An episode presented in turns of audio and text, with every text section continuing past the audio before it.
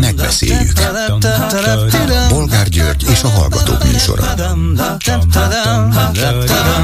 A műsor telefonszámai 061 387 84 52 és 061 387 84 53. Jó napot kívánok a Klubrádió mikrofonjánál, Bolgár György. Mai műsorunkban beszéljük meg, hogy az ügyészség szerint nem történt szabálytalanság, amikor Orbán Viktor magán útra tett repülős kitérőt Toszkánában egy honvédségi repülőgéppel.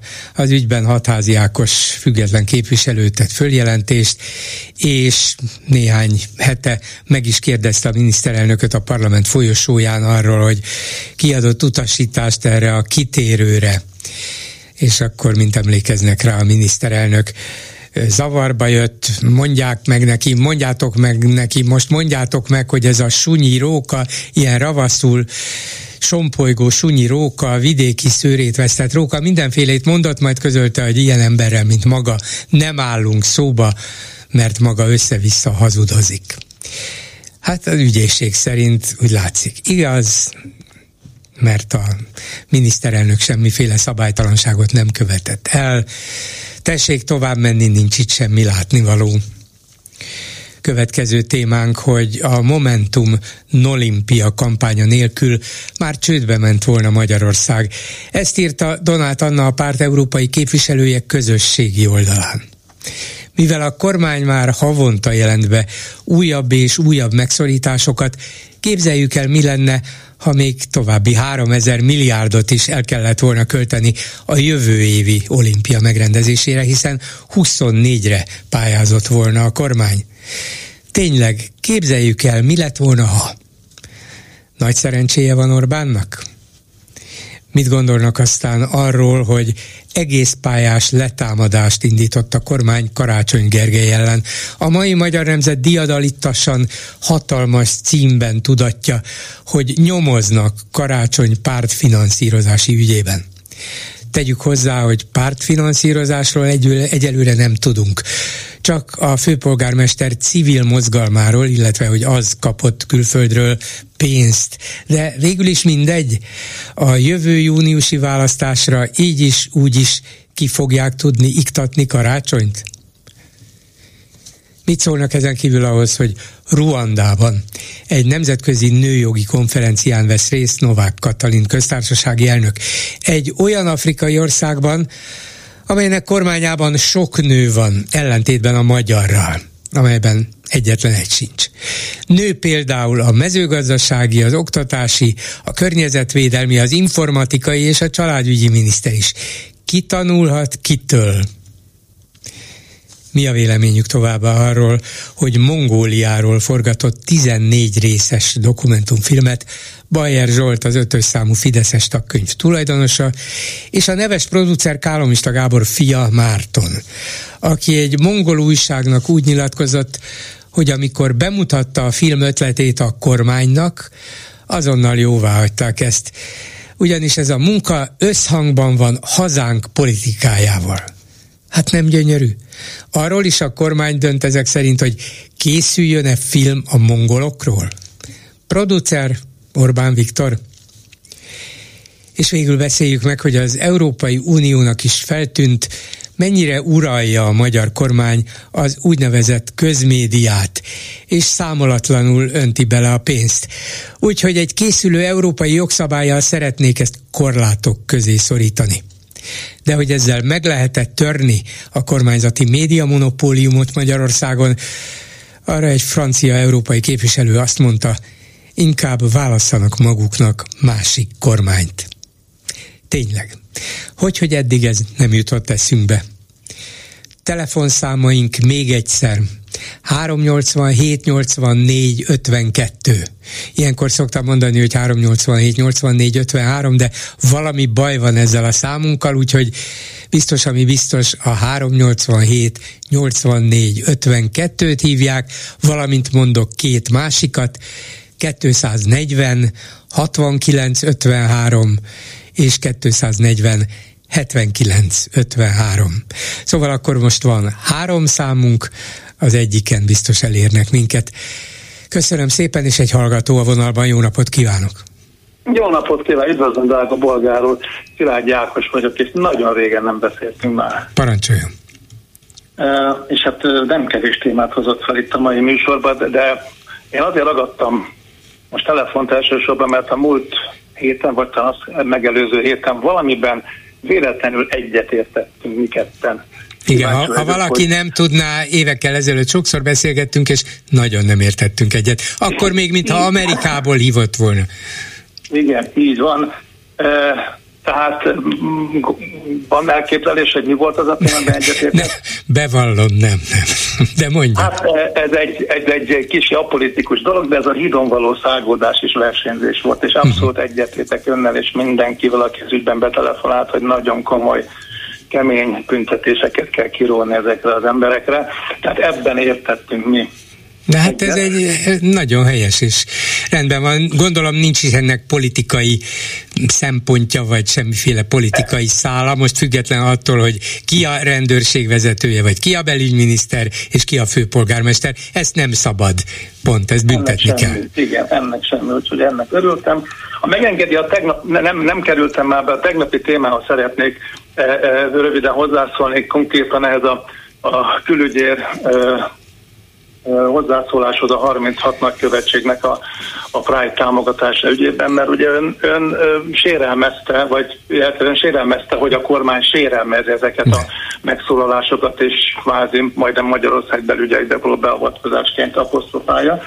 Akkor megkérdezem önt, hogy mit szólna ön, hogyha a magyar kormány mindenütt a világon a külképviseletein keresztül nem tetszésének adna hangot minden egyes olyan országban, a Pride felvonulás van. Kirögtetné magát a magyar kormány. Azt, azt szólnám hozzá.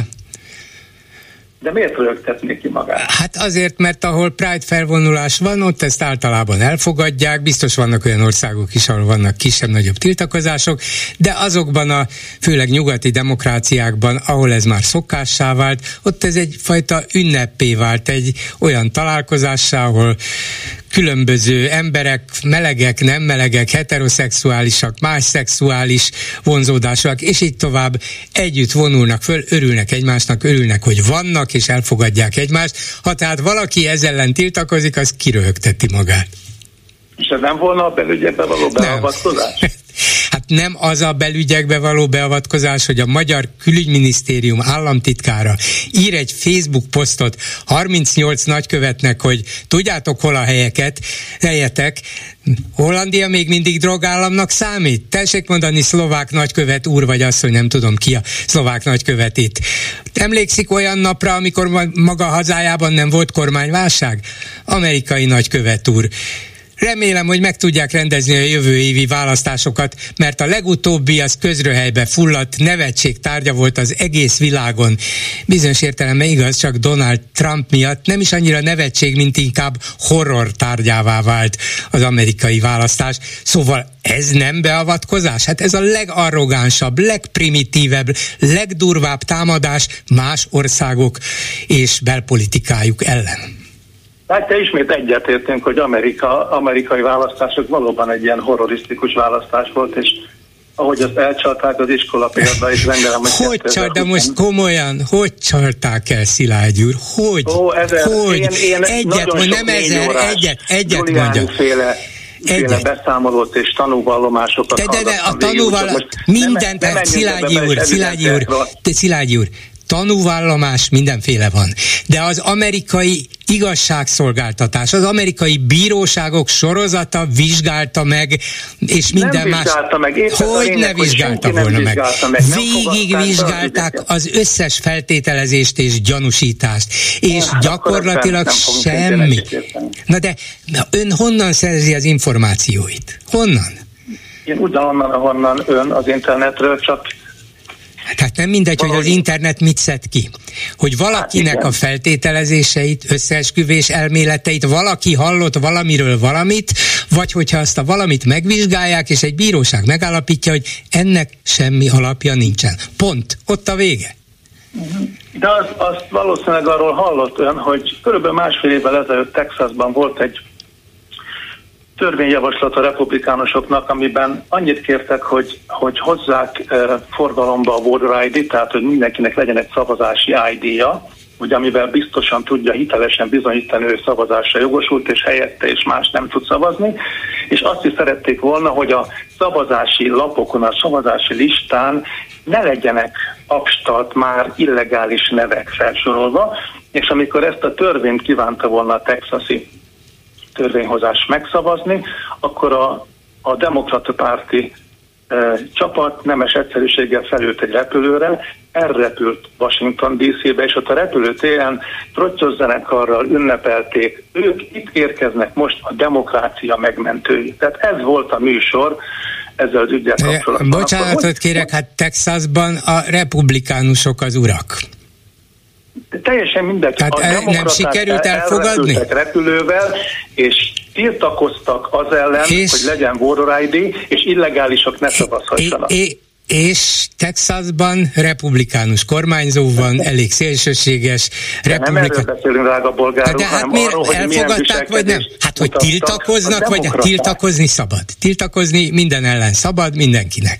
Normálisan, békésen szabad. Zenekarral is egyet, hangoskodva, és minden. azzal, hogy hogy ők voltak a demokrácia védelmezői, De, akik tiltakoztak az ellen, hogy Border ID legyen. Fogal, fogalmam sincs, hogy ők, fogalmam sincs, hogy ők volnának a, a demokrácia védői, és hogy ők a demokratábbak-e, mint a demokrata párti képviselők, mint a republikánusok, nem tudom.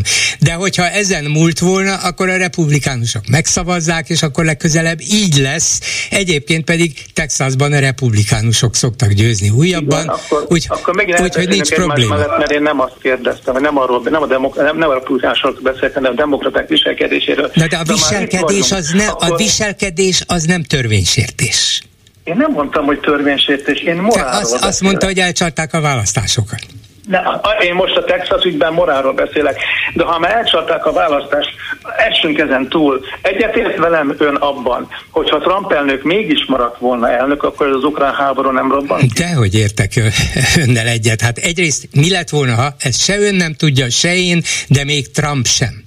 Nem tudjuk, de mi azért, lett volna. Azért a Trump négy éve alatt ami arról volt elsősorban nevezetes, hogy nem indított háborút, ami, ami teljesen szok, szokványmentes az amerikai történelemben. Tehát Trump ezt el tudta érni, hogy nem indított háborút, akkor én azt gondolom, joggal tudjuk feltételezni, hogy ha Trump elnök maradt volna a székében, akkor ez a háború nem indult volna, nem robbant nem, volna. Hát ilyet nem tudunk feltételezni, abból nem következik semmi. De az, meg, hogy én ilyet Jó, hát nyugodtan, ehhez önnek joga van. a következtetés abból, hogy ő nem indított háborút ennek, négy ehhez önnek joga van. Sem robbant volna ki, különösen azért, mert ezt ugye a Biden és a, a csapata robbantotta ki. Tudom, Na látja, ebben végképp nem értünk egyet, nem. Ezt a háborút úgy hívják, hogy Oroszország és Oroszország elnöke Vladimir Putyin robbantotta ki. Nem Biden adta ki a parancsot, hanem Putyin adta ki, és ráadásul ráadásul olyan orosz csapatoknak, amelyek részben már elfoglalták 2014 óta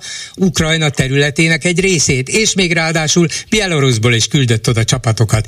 Nem tudom, hogy Bidennek van-e erre felhatalmazása, van-e hatalma, hogy elküldje az orosz csapatokat Ukrajnába. Szerintem nincs. Igen, és ennek nem volt semmi előzménye. Hogy érti, hogy nem volt? Volt előzménye. Az oroszok 2014 óta illegálisan Magyarország által sem elfogadottan ukrán területeket tartottak megszállva. A magyar kormány sem fogadta el. Úgy gondolja a magyar kormány is, ha megkérdezik, magától nem mondja, de ha megkérdezik, igen, hogy Oroszország illegálisan tartott megszállva ukrán területeket. Oroszország illegálisan tart megszállva ukrán területeket. Igen elfoglalt Ukrajnából területeket, megsértve azokat a nemzetközi egyezményeket, amelyeket maga is aláírt, megsértve ezzel Ukrajna szuverenitását, függetlenséget, itt két és területi sérthetetlenségét. Pont és még további területeket akart elfoglalni, és nyilvánvalóan egy ukrán bábkormányt akart volna Kievben hatalomra juttatni. Ezt mind Biden nem akarhatta. Ezt az oroszok akarták, az oroszok csinálták, és mondom, még az ön által szeretett Orbán kormány is elítéli, ha nagyon megkérdezik, vagy ha nagyon rákérdeznek. Hát akkor ebben sem értünk egyet. Van ennek egy baloldali politológus és orosz, Oroszország kutató barátja, akivel egy interjút is készített talán egy hónappal ezelőtt, és vele sem értett egyet semmiben. No, én no. őt... Melyik? Ja, Hegyi Gyulára gondol? Nem politikus ő, hanem, vagy nem, nem politológus? Nem, nem, nem gondolom, de most hirtelen nem ugrik be, hogy ki az úri ember neve. Talán K betűvel kezdődik. Mindegy. Tehát vele De egy, hogy nem értünk egyet, az rendben van, csak a tényeket próbáljuk tiszteletben tartani, hát, hogy igen, a tényeket minden, másképp minden, interpretáljuk, az oké. Okay. Mindenkinek az a tény, amit ő ténynek nem, gondol. Nem, nem, azért a világ nem ilyen egyszerű, vannak tények. Például a nap fel kell. Lehet, hogy ön úgy látja, hogy, hogy nem a nap kell fel, hanem én kelek föl, és akkor már süt a nap, de a nap föl kell, és a föld forog, és így tovább. Rengeteg tény van, amit sokféleképp lehet interpretálni, de van vannak igen, tudományos bizonyítékok. Ön úgy gondolja, hogy Krausz Tamás Oroszország kutató nem ismeri a tényeket? Nem beszéltem mostanában Krausz Tamással, biztos, de hogy ismeri. vele talán két hónappal ezelőtt. Nem, és nem, hát... az orosz, az orosz invázióról nem beszéltem vele, úgy emlékszem, de lehet, hogy azért nem beszéltem vele, mert attól tartottam, hogy esetleg túlságosan megértő lesz Putyinnal. Nem tudom, hogy így van-e, de adott egy ötletet, és fogok vele beszélni. Hát én úgy emlékszem, hogy beszélt vele, de én javaslom, hogy beszéljen vele, mert én Krausz Tamás oldalán vagyok, bármennyire is furcsa. Ez érdekes, mert ő aztán tényleg a hagyományos baloldalt képviseli ebben. Így bizony, így bizony, de a hagyományos baloldal nagyon eltérő most már ettől a, ettől a haladár, liberális, magát baloldalnak festő társulattól. Tehát vannak, akik megmaradtak szakembereknek, baloldali vagy jobboldali, teljesen mindegy, Krausz más egy ilyen, és én abszolút egyetértek az ő véleményével, úgyhogy szerintem akkor én várom szeretettel. Egyet mondja meg még Szilágyi úr, hogy kapott már meghívást köcsére, mert pár évvel ezelőtt láttam ott, a, amikor Orbán Viktor beszélt, volt pólója is, tehát önt is fényképezték, úgyhogy onnét láttam, tudom. Hát én köcsére, ugye köcsére még nem jöttek ki a meghívók, én remélem, Aha. hogy kapok majd meghívót, de holnap Akkor ezúttal hívjuk fel a meghívók figyelmét, jó? Jó, De köszönöm. Hajnalban tusnát fürdőre megyek, hogy egy vigasztalja bolgárul. Na, az érdekes lesz, kíváncsian várom, mi történik ott. Köszönöm szépen, hogy hívott, viszont hallásra. Én is köszönöm, minden jött viszont. A telefonnál pedig Nyári Krisztián író, irodalomtörténész, a Líra kereskede, könyvkereskedelmi vállalat pontosan milyen igazgatója, vagy szervusz, Krisztián? Szervusz, kreatív igazgatója, kreatív. bármit is jelentsen. Igen, tényleg mit jelent az, hogy kreatív igazgató? Hát ha nagyon le akarom rövidíteni a választ, akkor minden olyan dologhoz van közöm, ami a könyvek és az olvasók között zajlik. Hát akkor Onnan te a legfontosabb ember te vagy, nem? Hát, hát a legfontosabb az olvasó, de Jó. utána lehet, hogy a jövő. Ez jó, jól kivágtad magad. Na, ennél sajnos szomorúbb dologról beszélünk. Erről a 12 millió forintos büntetésről, azért mert nem befóliázva árultatok egy ifjúsági könyvet, amelyik többek között két fiú szerelméről szól. Nem olvastam, csak ezt olvastam róla. De ennek a büntetésnek a mértéke olyan nagy, hogy természetesen nagy visszhangot váltott ki az érdekelt körökben, és én is úgy érzem, hogy ennek a, a mondjuk az elvártnál vagy szükségesnél nagyobb súlya, nyomatéka volt, valószínűleg ezzel egy kifejezetten erős üzenetet akartak küldeni, talán politikai üzenetet is, és nem feltétlenül csak a vállalatnak, a cégnek, hanem úgy egyáltalán a magyar kulturális életnek. Eltelt néhány nap azóta, hogy ezt a büntetést bejelentették, Neked mi a benyomásod róla, mi lehetett, vagy mi lehet ennek az oka? Hát ugye ilyenkor a, a kereskedő, aki próbál jogkövető lenni, az csak tapogatózik, és próbálja megérteni, hogy, hogy, hogy mi történik. Ez a törvény két, lassan két éve hatályban van, és mindez idáig nem büntettek a, a törvény alapján senkit. Valószínűleg azért, mert már annak idején több piaci szereplő, meg a könyvszakma érdekvédelmi szervezete is jelezte, hogy a törvény az végrehajthatatlan. Most független attól, hogy egyébként ki mit gondol róla, olyan kategóriákat tartalmaz, olyan gumi meghatározásokat, amit, amit nem lehet betartani. És talán legalábbis így magyaráztuk magunknak, ez, ennek volt köszönhető, hogy semmifajta ellenőrzés, büntetés nem történt, tehát az állam maga sem tartotta be a, a saját törvényét, és most idén tavasszal elkezdték valamilyen módon szelektíven betartani, mert hiszen maga az állam sem tartja be, nem mindent lehet ebből komolyan venni. De hát azért elkezdődtek a büntetések, amelyek azért valóban igazadban elég jelentősek. A mi büntetésünk, ez a 12 millió forint, ez a könyvkereskedelem, vagy a könyv szakma történetében a legnagyobb büntetés, vagy bírság, amit kiszabtak. De a második az mindjárt a Librinek az 1 millió forintja, amit pedig egy hónappal korábban szabtak ki. Hát előtte szabálysértésekért néhány 10 vagy 100 ezer forintos büntetést szabott ki a megfelelő hatóság. Az 1 millió és a 12 millió közötti azért nem kis különbséget mi indokolja a konkrét ügyre vonatkozóan? Tehát van valami lényeges különbség, ami miatt hirtelen 12-szeres bírságot kellett kiszabni? Hát őszintén szóval nem tudom, hogyha humoromnál vagyok, akkor arra gondolok, hogy biztos a mi könyvünkben szereplő szereplő az 12-szer melegebb volt, mint a, a Libri által forgalmazott könyvben szereplő karakter. Sok mindennel indokolták, ez egy nagyon hosszú indoklás, ezt most is a jogász kollégáink próbálják értelmezni. Hát olyanok vannak benne, hogy ez nem egy könyv, hanem egy könyv sorozat, és így súlyosabb. Aztán, hogy nekünk 83 voltunk van, és az, az már jelentős piaci jelenlét, ugye a Librinek 57 van. Szóval fura dolog, dolgokkal indokolták. Ez biztos, hogy egy, egy extrém magas büntetés. Mi magával a büntetés tényével sem értünk egyet, de hát a, a mértékével pedig még kevésbé. Lehet ezzel ellen bármilyen jogorvoslatot keresni?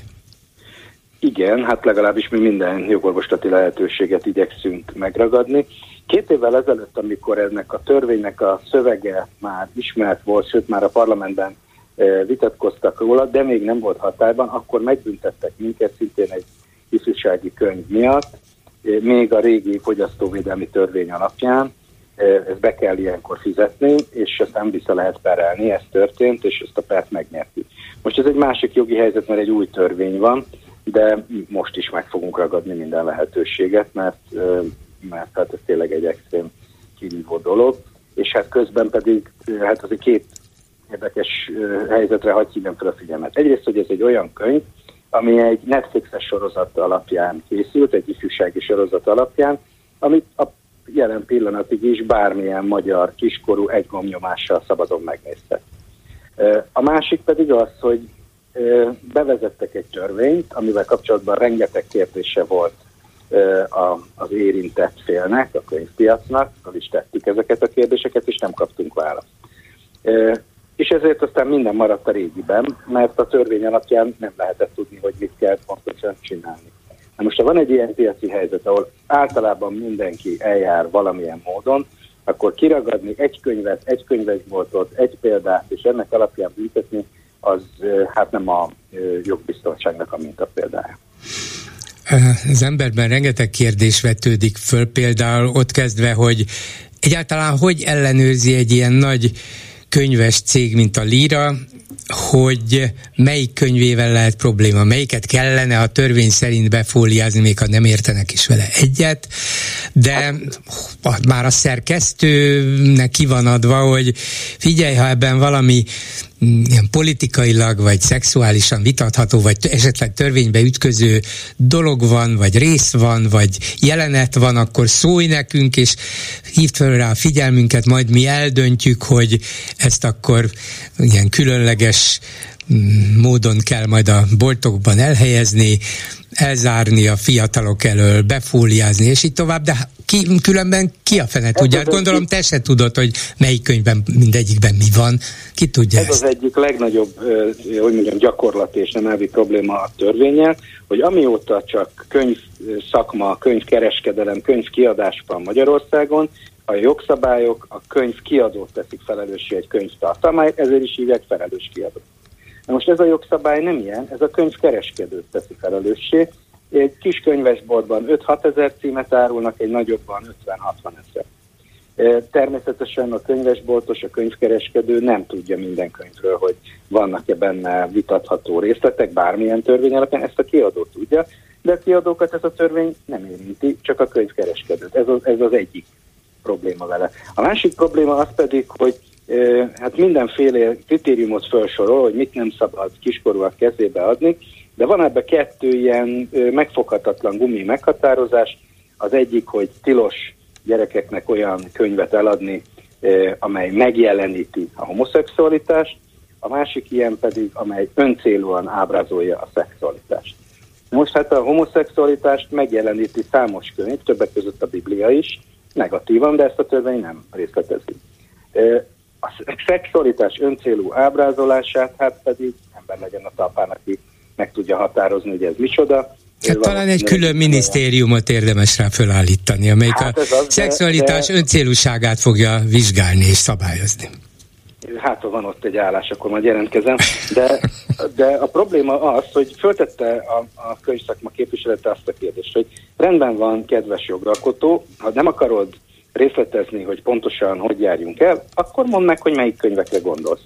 Hiszen az állam minden újonnan megjelent könyvet ismer, az ISBN számot, a könyvek irányító számát mondjuk így ők adják, tehát egy hivatalból ott van minden könyv, föl lehetne állítani egy ilyen cenzúra irodát, és akkor ők megmondják, hogy... Nevezzük mondjuk kiadói főigazgatóságnak, az egyszer már bevált, nem? Csodásan. Na de hát erre sem válaszoltak, így aztán az egyedi, egyéni értékelésé a, a, a terep, mivel semmilyen támpont definíció nincsen, úgyhogy ez egy ilyen háromfedelű dolog. Van egyrészt egy politikai kommunikáció, ami ugye azt mondja, hogy ez a törvény a, a, a kiskorúakat, a gyerekeket védi meg a pedofiloktól, meg valamiféle LMBTQ propagandától. Van maga a törvény, ami egyáltalán nem erről szól, mert például felnőtteknek sem lehet ezeket a könyveket eladni, hogyha iskola vagy templom 200 méteres körzetében van a könyvesbolt. És van a harmadik, a joggyakorlat, ami egy teljesen más dolog. Ebből próbáljuk most, mint valami orákulumból megtudni, hogy mire is gondol a, a jogalkotó, amikor, amikor büntet. Mert hát egyébként az öncélú szexualitás bűnében mondjuk ugye a magyar és világirodalom fele beleesik. Szóval tényleg nem lehet tudni pontosan milyen könyvekre gondolnak. Ebből a büntetési gyakorlatból arra lehet következtetni, hogy alapvetően az öncélú szexualitás, ha heteroszexuális, az nem érdekli. Itt az államot a homoszexualitás megjelenítése érdekli ifjúsági vagy gyermekkönyvekben. Az egy külön probléma, hogy ez a törvény, már hogy a gyermekvédelmi törvény gyermeknek határoz meg minden 18 év alatti fiatal. Mert azon lehetne vitatkozni, hogy egy három évesnek milyen könyv kerülhet a kezébe, az kiadja a kezébe, bár ott is ugye én a, azzal az eredeti kijelentéssel értek egyet, amivel ezt indokoltak, hogy a szülő döntse el. Itt ugye nem a szülő dönt, hanem az állam. Na de hogy egy 17 éves érettségi előtt álló fiatal, az ne tudna dönteni szabadon, hogy azt feltételezi róla a jogalkotó, hogy véletlenül a kezébe keveredik egy ifjúsági könyv, vagy nem is tudom, egy szaffó versei, és akkor megváltozik tőle a nemi identitása, hát ez teljes agyrém, meg hát aki ilyen jog, jogi szöveget ír, az nem látott eleve 17 éves. Tehát például Szafó verseit, vagy Janus Pannonius verseit, összes verseit le kellene fóliázni? Hát a jogszabály szerint igen. Abszolút már, hát nem mindegyiket. De hát ha összes, hát, abban hát, vannak, vannak összes olyanok. Műveit, igen. Azt igen. Annak idején föl is tettünk egy kérdést, hogy hát az hogy van, hogy ezeket a könyveket, mert megjelenítik a homoszexualitást, nem lehet eladni 18 év alattiaknak, de pillanatnyilag kötelező olvasmányok, tehát megvásárolni nem lehet, vizsgázni belőle pedig kötelező. Erre annak idején a kormányszövizői iroda válaszolt két évvel ezelőtt, hogy ez a jogszabály a szöveggyűjteményekre nem vonatkozik. De ez nincs leírva sehol, meg mi szöveggyűjtemény. Tehát, hogy körülbelül ennyire vette komolyan a saját jogszabályát az állam, aminek alapján most azért szelektíven büntet, tehát, hogy félig meddig betartja, és, és hát mi meg próbáljuk kitalálni, hogy, hogy mi az, amire gondol. És mi lesz például a könyvtárakkal? Ugye bevetődik a 16-17 éves egy könyvtárba, és ki akar venni egy olyan könyvet, amit a könyvesboltban mondjuk fóliázva kéne odaadni. Könyvtárban mit csinálnak vele? Hát nem tudom, ez a könyvtárakat nem szabályozza, de ötleteket sem szeretnék adni. Szóval az a helyzet, hogy tényleg nem látott eleven középiskolást az, aki azt gondolja, hogy távol lehet tartani ezektől a könyvektől. Meg hát miért is a könyvektől? Természetesen azért, mert a magyar könyvpiacot lehet szabályozni, mert az magyar, az itt van, a könyv megfogható, be lehet menni a könyvesboltba, és lehet büntetni. Miközben a streaming szolgáltatókon, vagy, vagy bármilyen online platformon bőséggel lehet találni akár homoszexualitást megjelenítő tartalmakat, benne pornográfiát is, amihez szabadon hozzáfér minden kiskorú, sőt minden gyermekkorú is. Ezzel egyáltalán nem törődik a, a jogalkotó, nem is érdekli. Itt most ez esetben éppen a, a könyvpiacot próbálja szuttyongatni amiben csak az a szomorú túl a politikai aktualitáson, mert azt is értjük, hogy ez egy politikai üzenet, az az, hogy évről évre csökken a könyveket olvasó kiskorúaknak a száma. E, és ez valóban egy nemzeti probléma. Ez ellen valamit tenni kéne. Olvasás népszerűsítéssel és egy csomó mindennel lehetne. E, és ebben a könyvszakma a mindenkori kormánynak mindig partnere. De most nem ezzel foglalkozunk, hanem azzal, hogy, hogy az állam kivesz könyveket elképzelt fiatalkorúaknak a kezéből. Nem lehet, hogy ezzel csinál éppen kedvet mondjuk fiatalkorúaknak, meg a szüleiknek, hogy hú, hát ha ennyi cenzúrázandó könyv van, akkor nézzük meg már, hogy mik ezek, és ilyenkor mindig megnövekszik az érdeklődés. Ez, ez biztos, hogy így van. Hát láttuk annál a könyvnél, amit ugye a, a, a szélső jobboldali képviselő asszony, akinek most elfejtettem a nevét. Mindegy, a, dar, a daráló képviselőnő. Igen, hogy hát egy hatalmas beszellert csinált belőle. Az egy néhány ezer példányban fogyó könyv lett volna, mondjuk ilyen reális piaci becslés szerint, és már egy világsiker, amit lefordítottak több tucat nyelvre. A probléma csak az, hogy annak örülhetünk, hogyha egy könyv népszerű lesz, és fiatalok elolvassák, Na de hogyha a könyvesboltok tönkre mennek bele, mert ekkora büntetéseket kapnak, akkor azért ez mégsem annyira vidám dolog. Hát nem. Ez a 12 milliós büntetés mennyire ráz meg egy azért a szakmában nagynak, vezetőnek számító lírát? Mert a, a könyv azért nagyon sérülékeny világ, és ott nem milliárdokról vagy 12 milliárdokról van szó, hanem, hanem ennél kisebb összegekről, és, és gondoltam, hogy hát ez, ez azért még anyagilag is olyan, amin el kell gondolkodni. Természetesen egy ekkora összeget már mi is megérzünk, pedig egy tőkerős cég vagyunk, a piac második szereplője.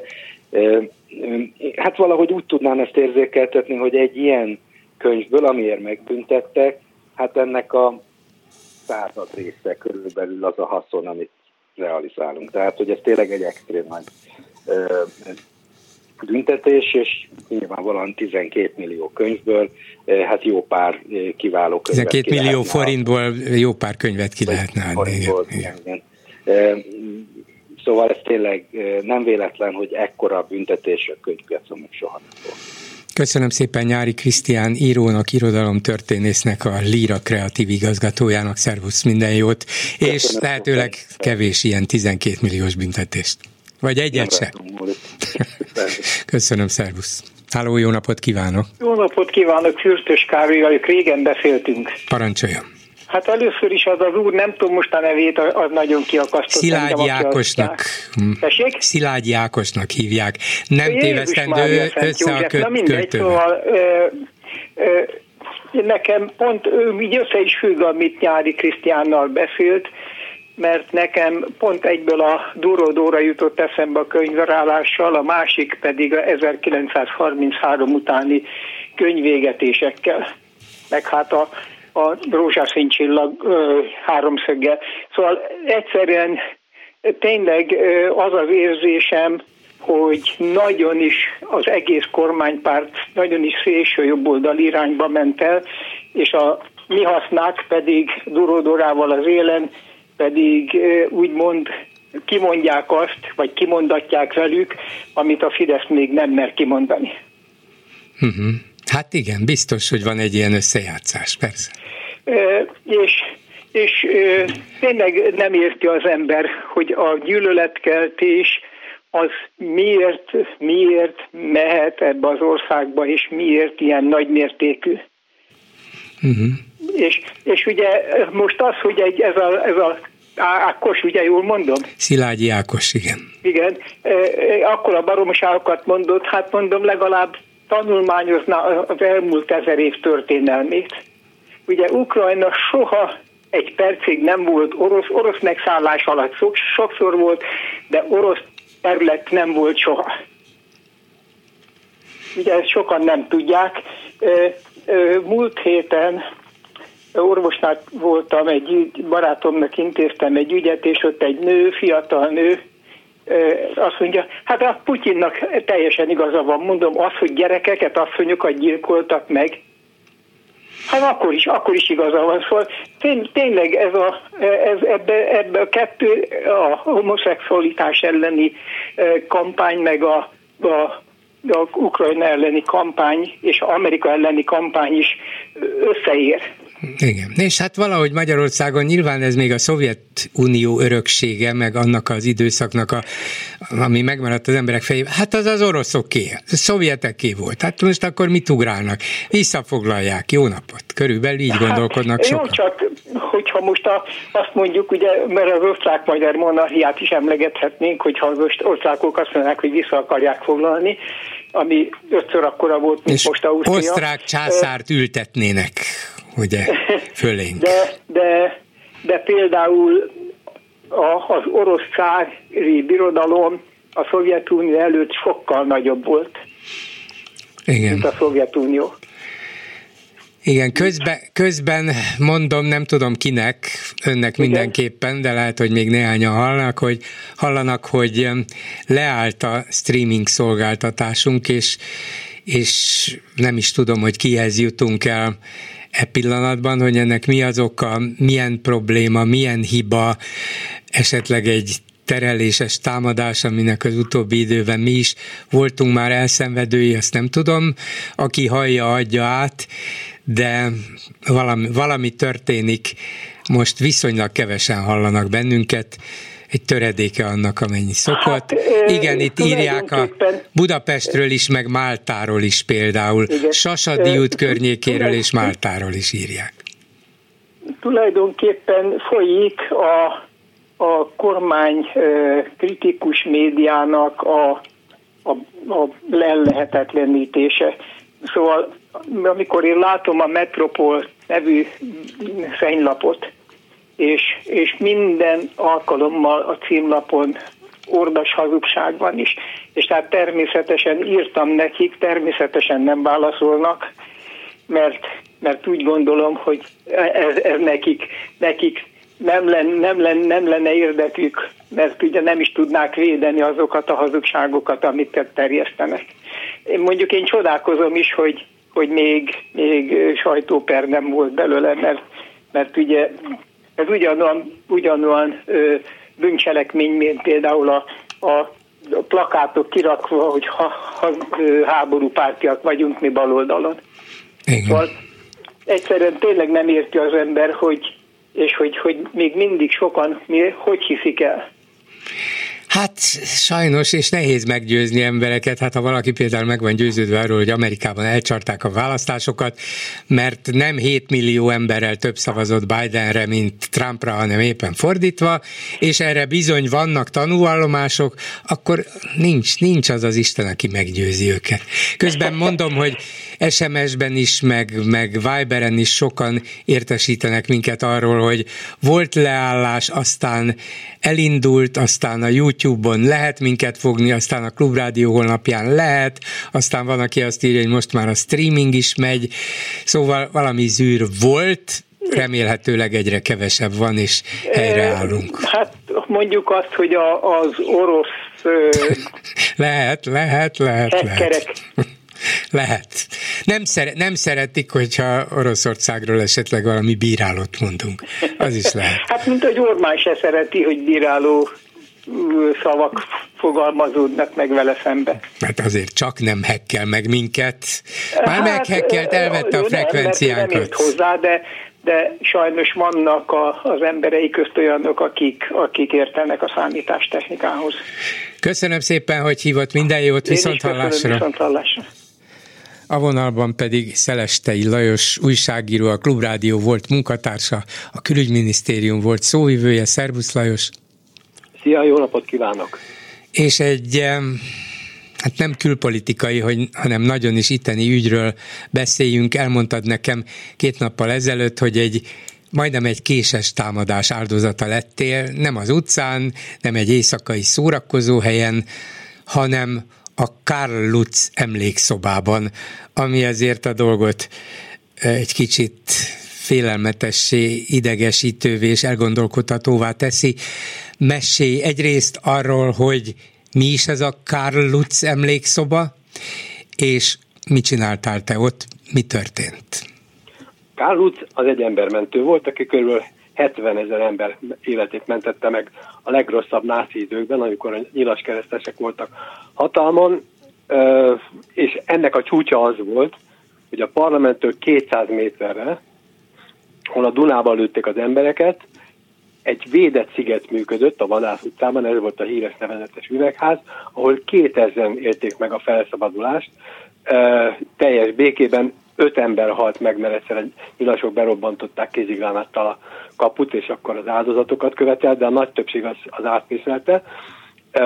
És az ő emlékét előhalázta a történelemből Vámos Gyuri volt rádiós kollégánk, aki tényleg egészen fantasztikus munkát végzett, földerítette, hogy ez a diplomata milyen hihetetlen módon harcolt a, a, a, a zsidókért, a megmentésükért, és mennyire eredményesen, tehát több embert mentett meg, mint Wallenberg.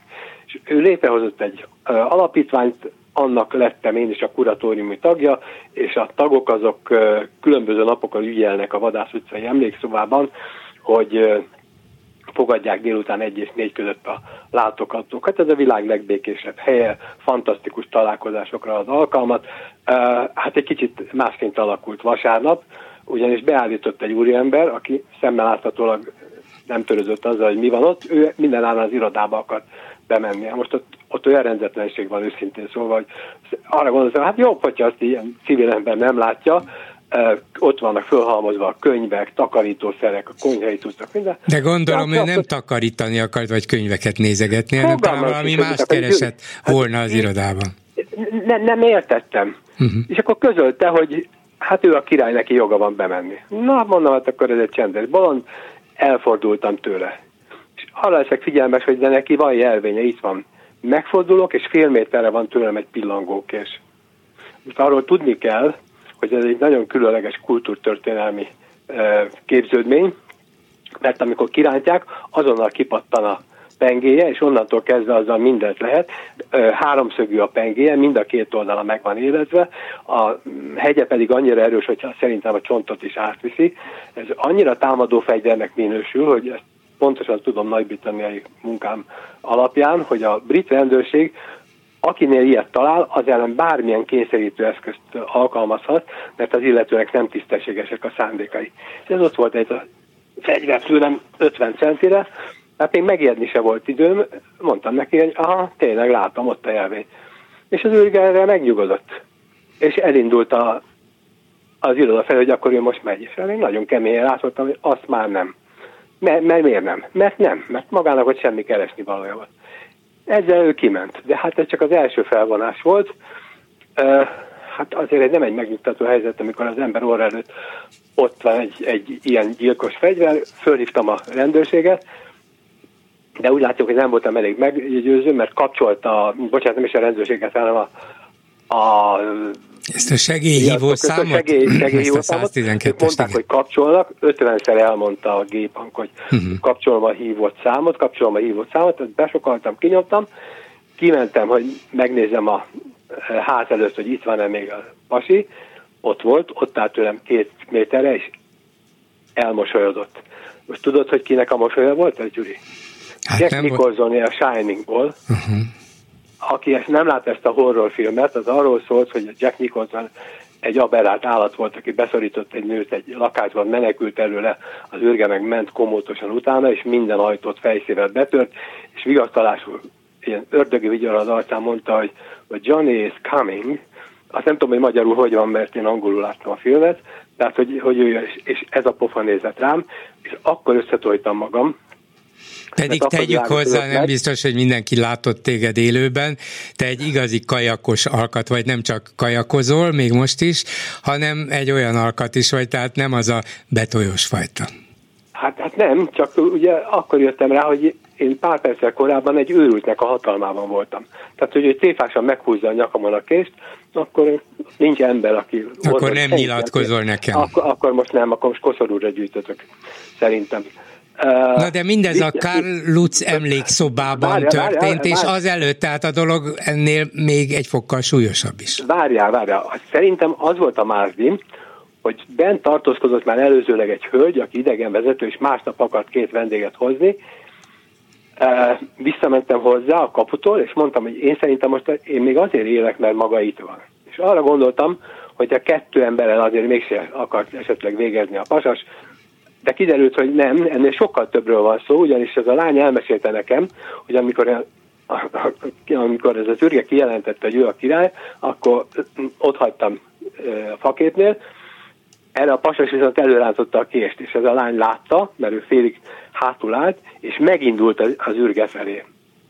És valószínűleg ez megzavarta a, a, a uh-huh. pasast, és ezért változtatta meg a szándékát. Tehát én azt gondolom, hogy ennek a lánynak köszöntem az életemet abszolút módon. Nem tudom, hogy hogy volt ilyen e, lélek jelenléte. Én valószínűleg megdermettem volna a rémülettől, mert egy pillangók és azért ez egy elég ijesztő látvány.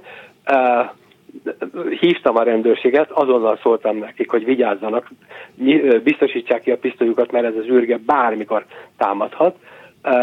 Közben beállított képzetbe, hogy még vaskosabb legyen az ügy, egy háromtagú brit család, úgyhogy nem tudtam mit csinálni, magunkra zártam a múzeumajtót. Ugyanis föl, fölbukkant az űrge még egyszer, és kérdőre mondta, hogy kit hívtam én fel. És majd ő lehallgatja az én telefonomat. Tehát az világos volt, hogy ez komplet hülye. Úgyhogy, Viszont közveszélyes. Tessék? Viszont közveszélyes. Közveszélyes, igen. Megjöttek a rendőrök, közölték, hogy jó, hát ők ezt ismerik, ezt a pasast, ez skizofrén és kábítószeres. Hát ez így nagyon megnyugtató volt, mert akkor ez még inkább azt jelenti, hogy fogalma sincs, hogy mit csinál. Minden esetre elvitték, kényszergyógyt kezelik, de ez ki fog jönni mert hát nem tarthatják be. Sokáig, amikor kijön, onnantól kezdve nem lehet ellenőrizni, hogy beszedi a gyógyszert, és ráfixálódott a Kárl Lutz emlékszobára. Ezt onnan lehet tudni, hogy utána beszélgettem az angolokkal, és elmondták, hogy ők szombaton is ott voltak, csak zárva találták az épületet, de gondolták, készítenek felvételt, és ez a pasas oda ment hozzájuk, és azt mondta, hogy itt nem szabad uh, fényképezni. Majd amikor levelőtt az incidens és készsel fenyegetett, utána nem érzett semmi bűntudatot, ez ott maradt és ott állt az épület előtt, úgyhogy a rendőröknek nem volt nehéz dolguk beazonosítani. Most én arra gondolok, hogyha például bekattan teljesen, és mondjuk megkésel nem, nem csak engem, hanem az angolokat is, egy zsidó emlékhelyen, egy békés látogatót, akinek aztán tényleg semmi köze az egészhez, kiderült, hogy ez egy anglikán lelkész, aki végigjárja a holokauszt emlékhelyeket, káprázatosan rendes, szolid figura, az mekkora diplomáciai Hát ab, abból nagyon-nagyon, hát nem, nem csak, hogy borzasztó dolog lenne, egy ilyen tragédiából, de akkor senki nem moslá re senkiről, hogy ez egy, ez egy durva antiszemita, esetleg életet kívánó támadás lenne. Megpróbáltuk megkeresni a mazsihiszt, hogy nekik ja. bármilyen eh, elkéve, elmondva nekik, hogy ez is ez történt, hogy nem akarnának-e, tudnának-e valamit tenni, hogy esetleg ne fordulhasson elő hasonló incidens a a következőkben, és azt válaszolták, hogy nekik nincs formálisan semmi közük ehhez az emlékszobához, de hát kinek van? Vagy senkinek hát, nincs? Én, én szerintem Kálusznak se volt semmi köze a zsidókhoz, úgyhogy a dolgot meg lehet fordítani. Meg el tudom mondani Martin Niemöllernek a híres példabeszédét, hogy soha nem avatkozott közben, amikor ezt, meg azt, meg amazt elvitték, mert hiszen nem volt hozzá közel. És amikor értejöttek, akkor viszont már nem volt, aki tiltakozzon.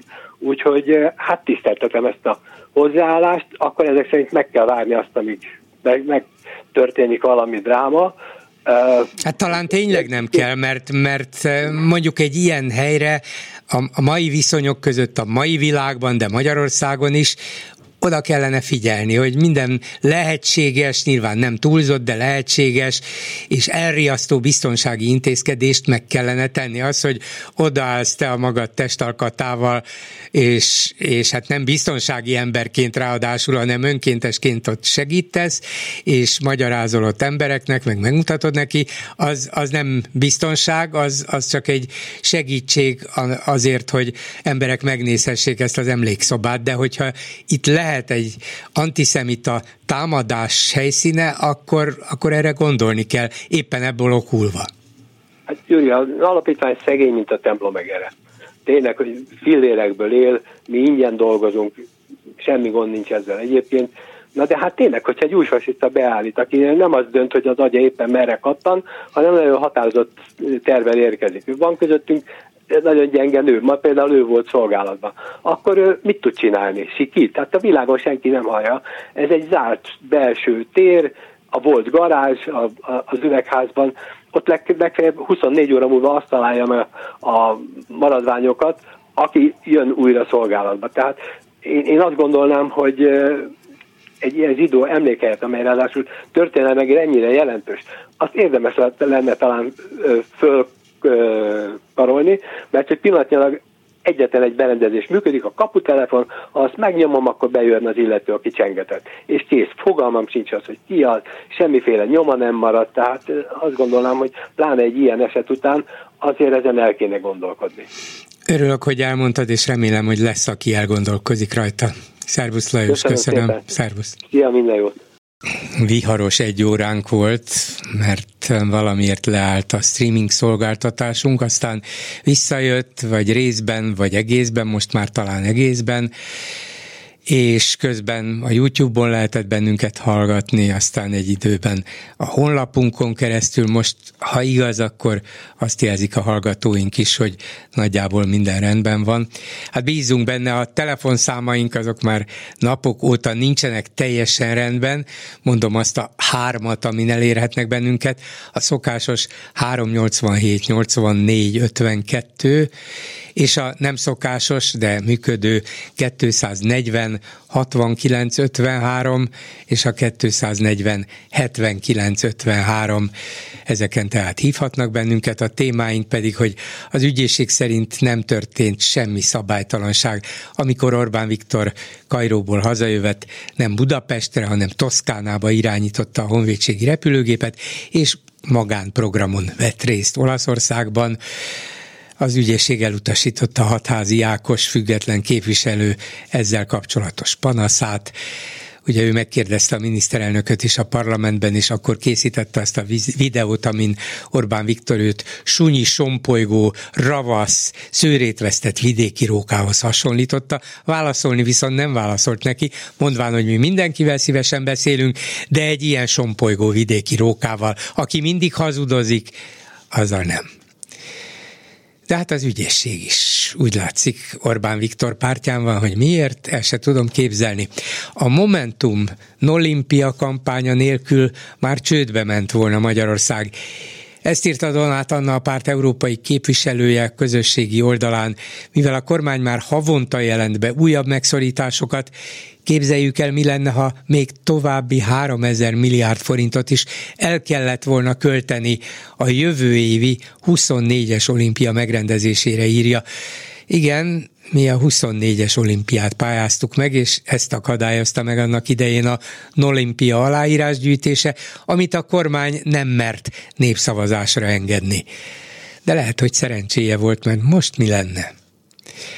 Aztán egész pályás letámadást indított a kormány Karácsony Gergely ellen.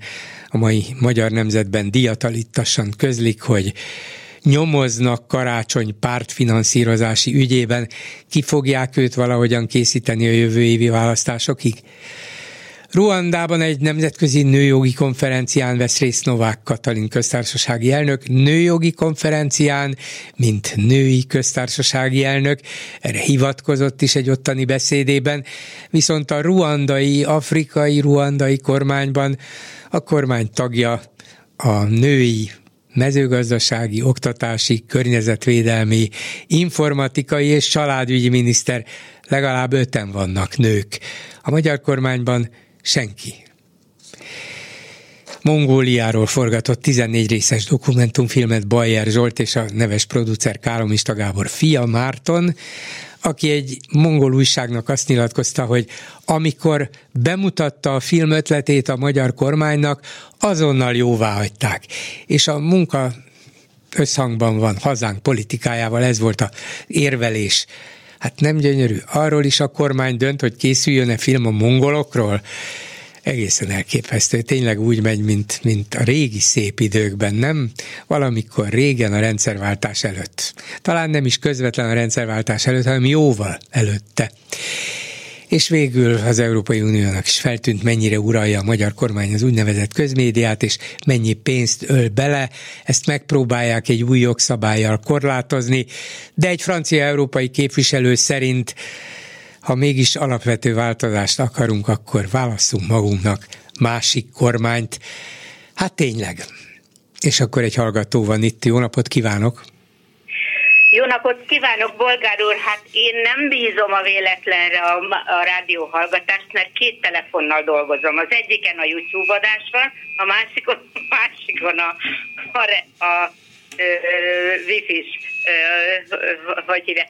De nem ezzel, ezzel a kapcsolatban akartam mondani, mert napok óta beszerettem volna telefon, vagy szeretnék telefonálni azzal kapcsolatban, hogy hogy most már tényleg hihetetlen méreteket ölt az ügyészség szervilizmusa ez valami félelmetes, hogy hová, hová meddig, meddig lehet ezt még fokozni. Az, hogy elmeszelte a ö, debreceni ö, akkumulátorgyár ö, népszavazását azon az alapon, hogy nemzet, hogy hívják ezt a közérdekű beruházás, vagy micsoda, és nem lehet népszavazást De az tartani. nem az ügyészség volt, hanem a választási bizottság, Nemzeti Választási Bizottság. De hát mindegy, a hatóságok így, így, hát bizonyos értelemben igen. Igen. Igen.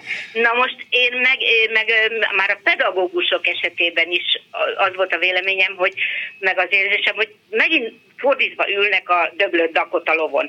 Itt arról lenne szó, ha az én igazságérzetem nem csal, hogy egy kiemelten fontos beruházás csak akkor lehet kiemelten fontosnak értékelni, ha az a környezetben élők, lakosság minden környezeti tanulmány birtokában jóvá hagyja, mert az ő életük és egészségükről van szó.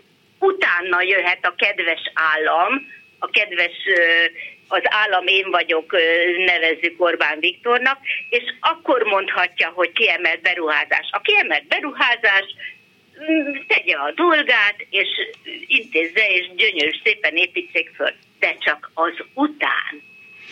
Igen, teljesen igaza van, ki lehet emelni egy beruházást, de ettől még az emberekre vigyázni hát, kell.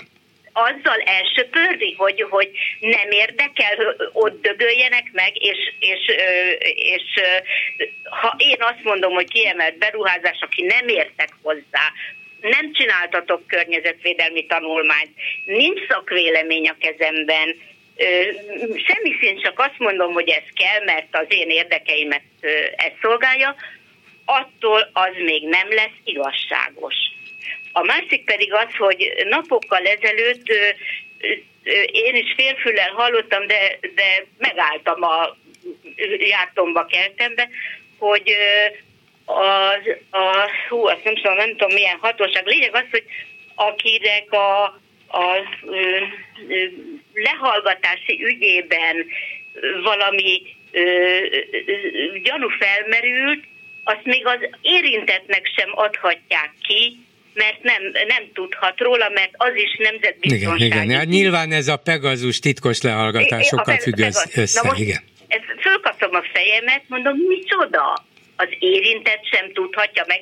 Ebből egyértelműen az következik, hogyha én megyek az utcán, és rám kiabál valaki, hogy, hogy valamit tud én rólam, vagy bárkiről, azt én ne, annak én nem járhatok utána, mert nemzetbiztonsági ügy. Ezzel az kezébe kap a hatóság egy olyan ö, visszaélési lehetőséget, hogy korlátlanul Hát igen, Bárki korlátlanul belenézhet mindenkinek az életébe, igen, akkor igen. is egyébként, hogyha kiderül, hogy semmilyen bűncselekményben nem érintett, Pontosan. az illető tiszta, Pont.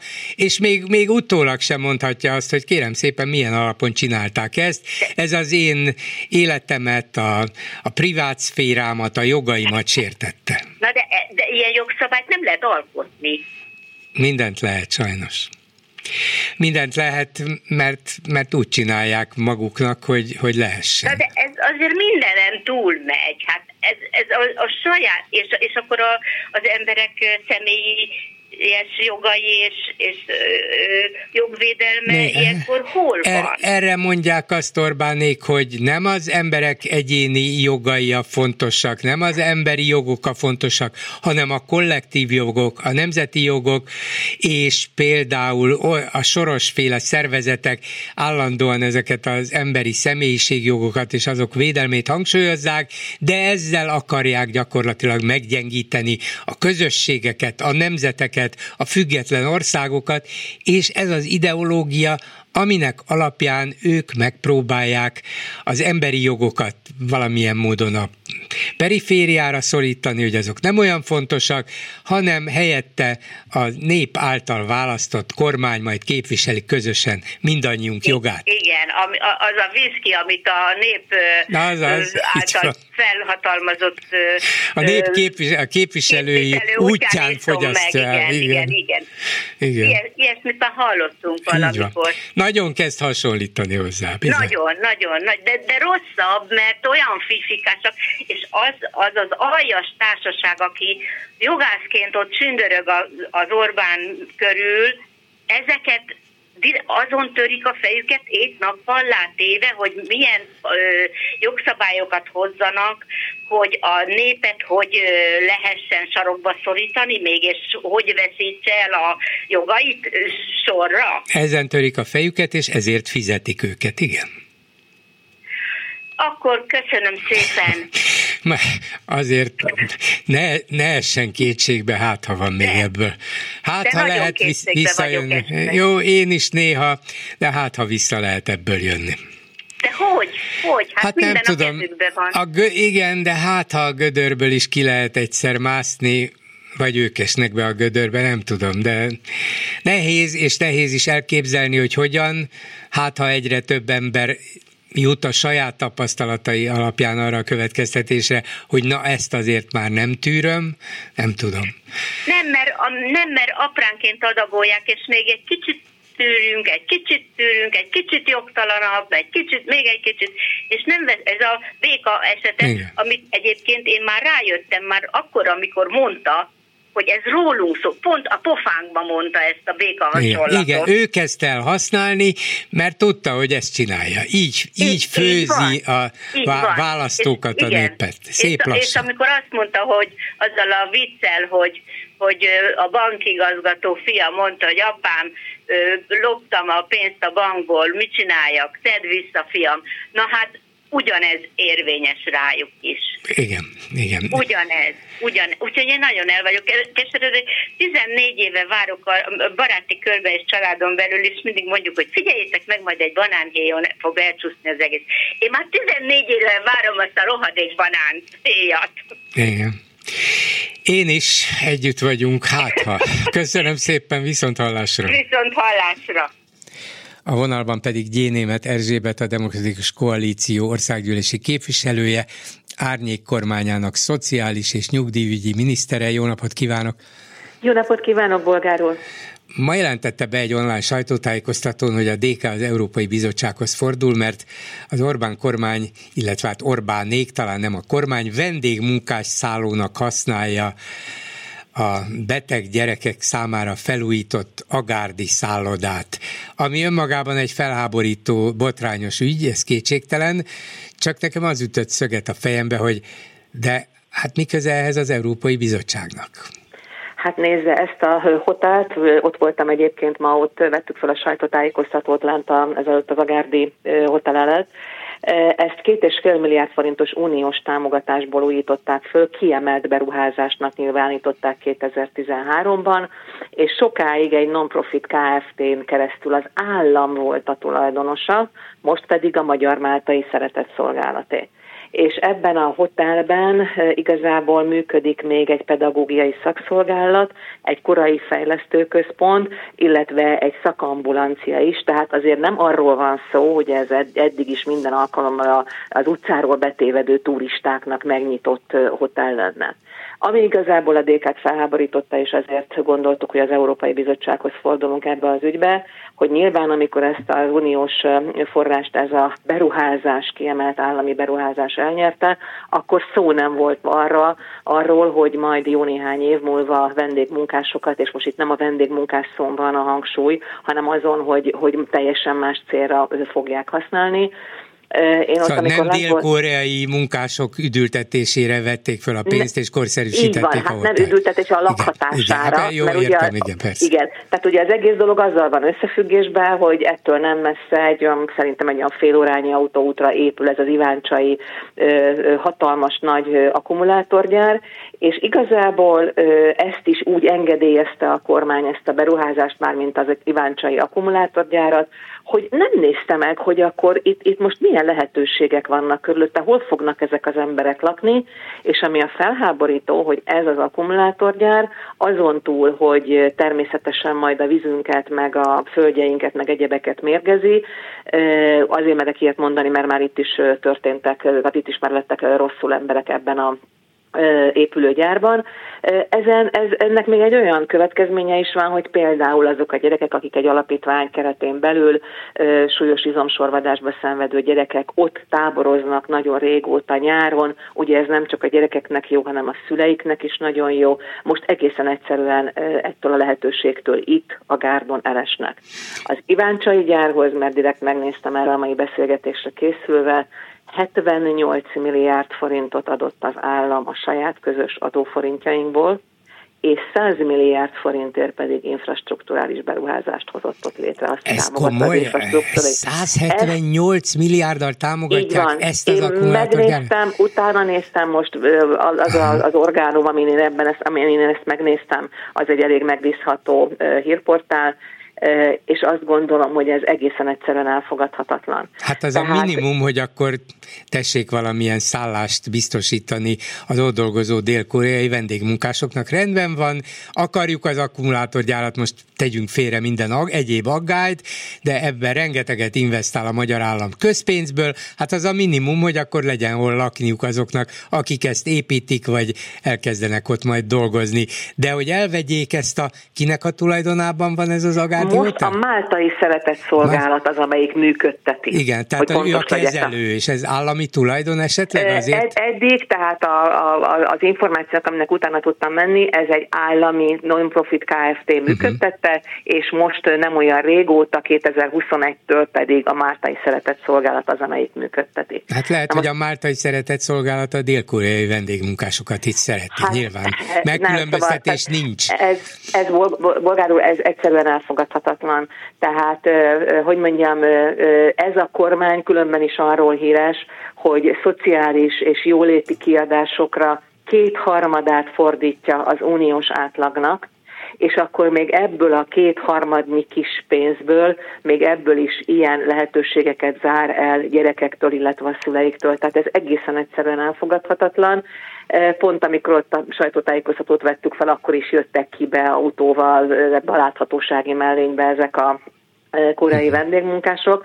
Szóval ez megint egy adalék ahhoz, hogy mennyire nincs végig gondolva, hogy milyen gazdaságfejlesztést, milyen munkahelyteremtést akar ez a kormány Magyarországon, azért ilyen akkumulátorgyárakat behozni ide Magyarországra, hogy aztán utána vendégmunkásokat kelljen ebbe foglalkoztatni, mert több ok miatt esetleg nincsen magyar munkaerő, hát ez egészen egyszerűen elfogadhatatlan. De akkor még mindig kérdés a kérdésem, hogy miért az Európai Bizottsághoz, azt értem, hogy Európai Uniós pénzből újították föl ezt a hotelt, és ezért nekik van közük hozzá, de miért nem fordultak például már csak a próba kedvéért is ez az újonnan felállított integritás hatósághoz, amelyik állítólag az uniós pénzek tisztességes felhasználásáért felel.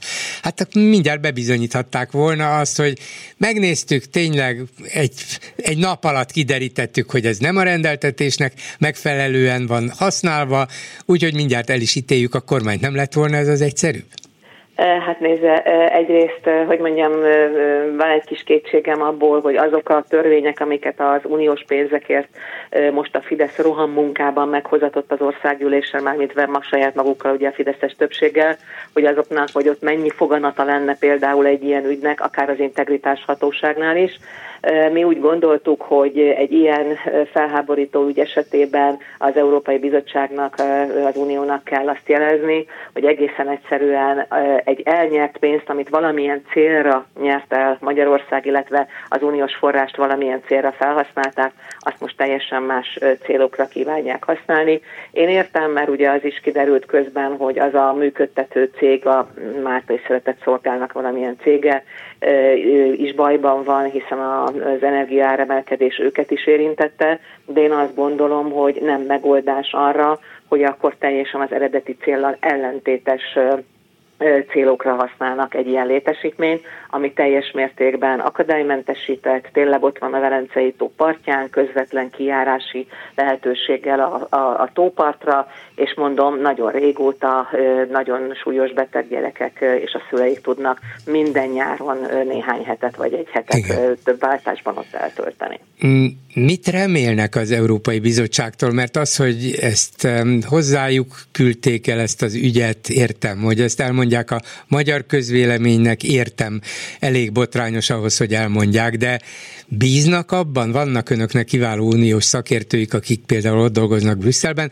bízhatnak abban, hogy az Európai Unió, illetve az Európai Bizottság azt mondja, na hát ebben az ügyben nagyon egyszerű, nagyon gyorsan fogok intézkedni, és azonnal rászólok a magyar kormányra, hogy ezt ne tegyék?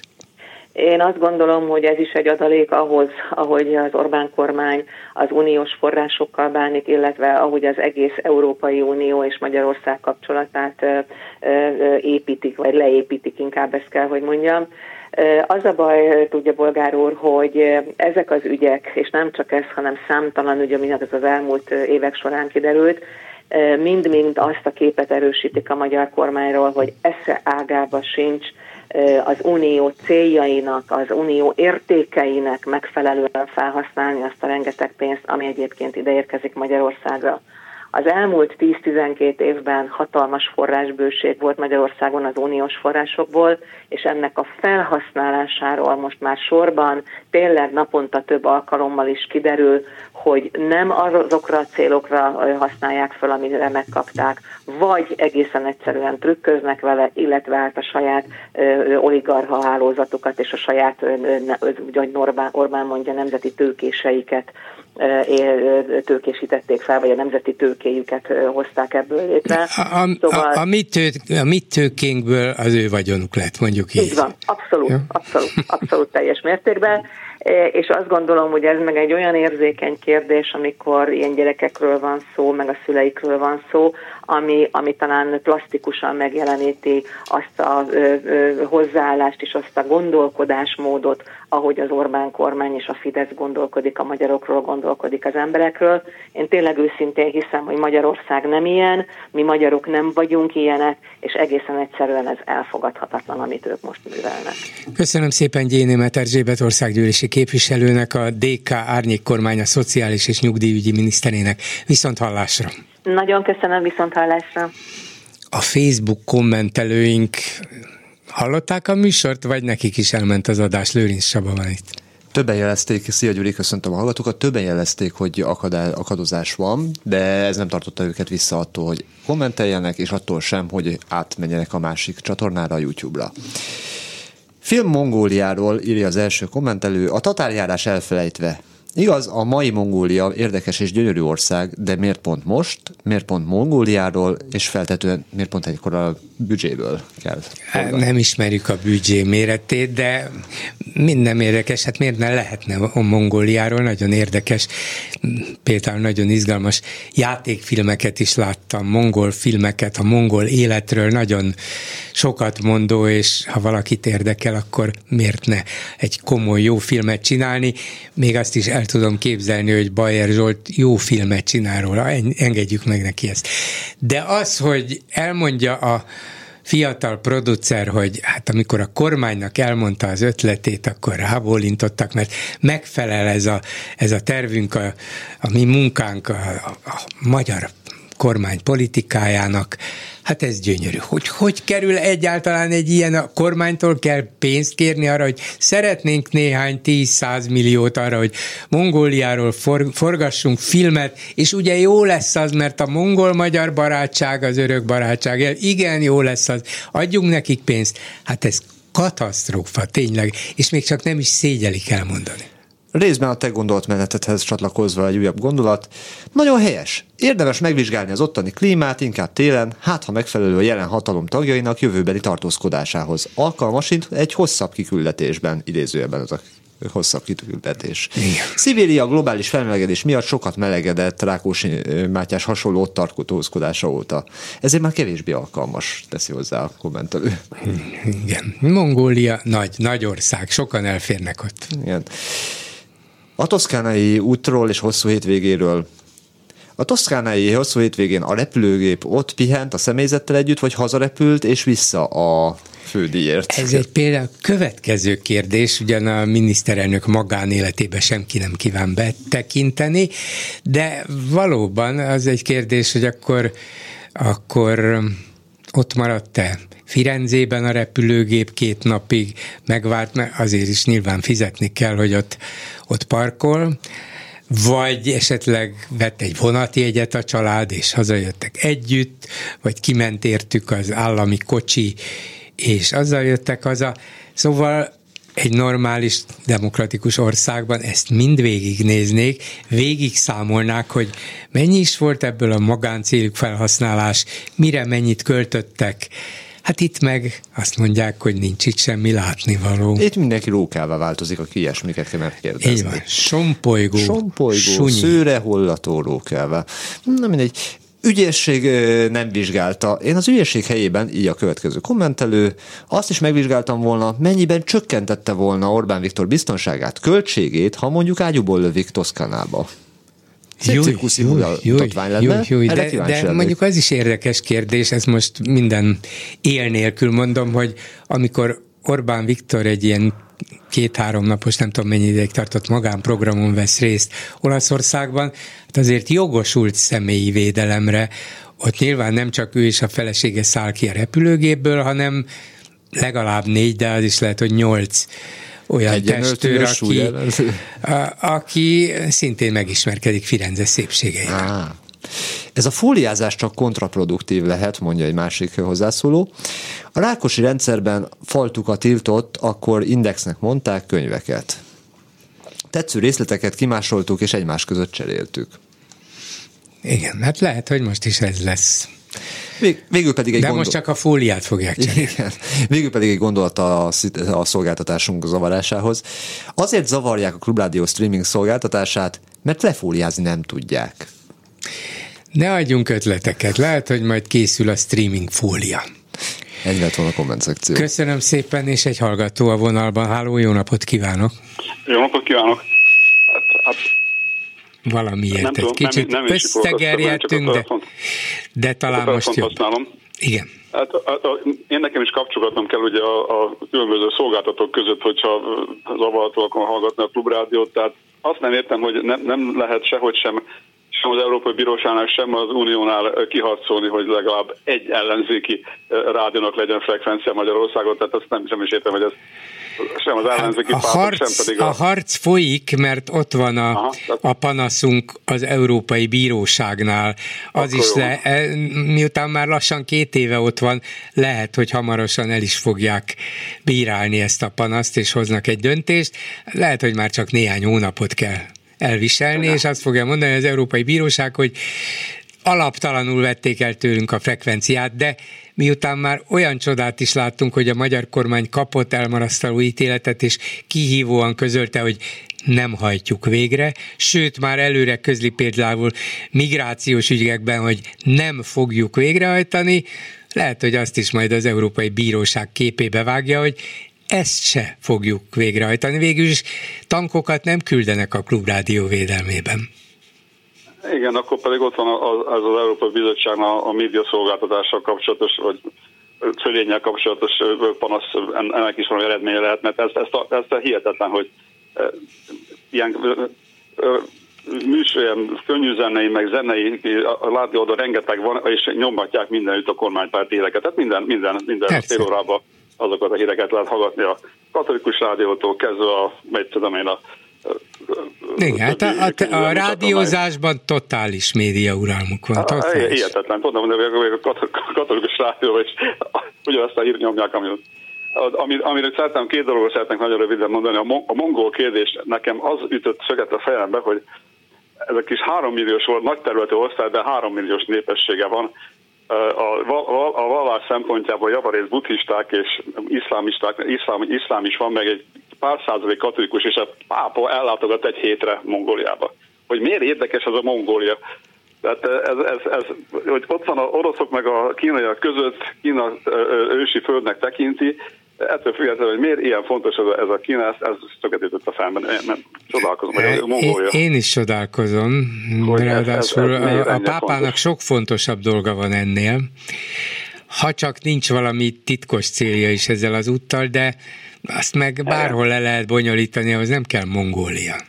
Szerintem sem, de nagyon ér- érdekes az, az, az hogy a, mi ős, a mi ősi barát vagy, vagy testvér népünket tekintjük a mongolt, ez egy külön, kér, külön kérdés. Éppen utána nézve, hogy az etel közül a mai Ukrajna terület- területén volt a több kutatós, tehát a kutatók többsége szerint ott, ott volt, tehát nem volt ez olyan messze. Igen, igen, de, de a mongolok és tatárok eh, rokonságáról már többet tudunk, és ez nem, de ettől függetlenül nem kell semmiféle előítélettel viseltetnünk a Nem, nem, mongolokkal nem, nem, szemben. mai, mai, mai mongolok nem tettnek arról, amit a tatárok tettek, ezt vitat is vitatom. Csak hogy most miért ilyen, ennyire érdekes, ezt, ezt, ezt, ez, érdekes, felütötte.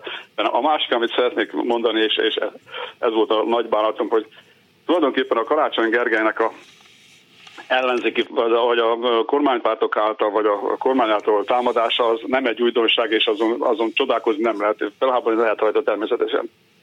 De inkább azt a veszélyt látom én nagyobbnak, hogy az újraválasztása kapcsán esetleg a, a, a Budapest népszerű. Az újraválasztásának a legnagyobb akadálya szerintem az, és ezen kell segíteni, hogy a DK-nak a százszergos támogatását kap meg a Karácsony Gergely, mert a, a DK és a Karácsony Gergely közti ilyen polemizálások, az, azok, azok sokkal nagyobb beszélt jelentenek az újraválasztására, mint a kormány bármilyen támadás. Aha.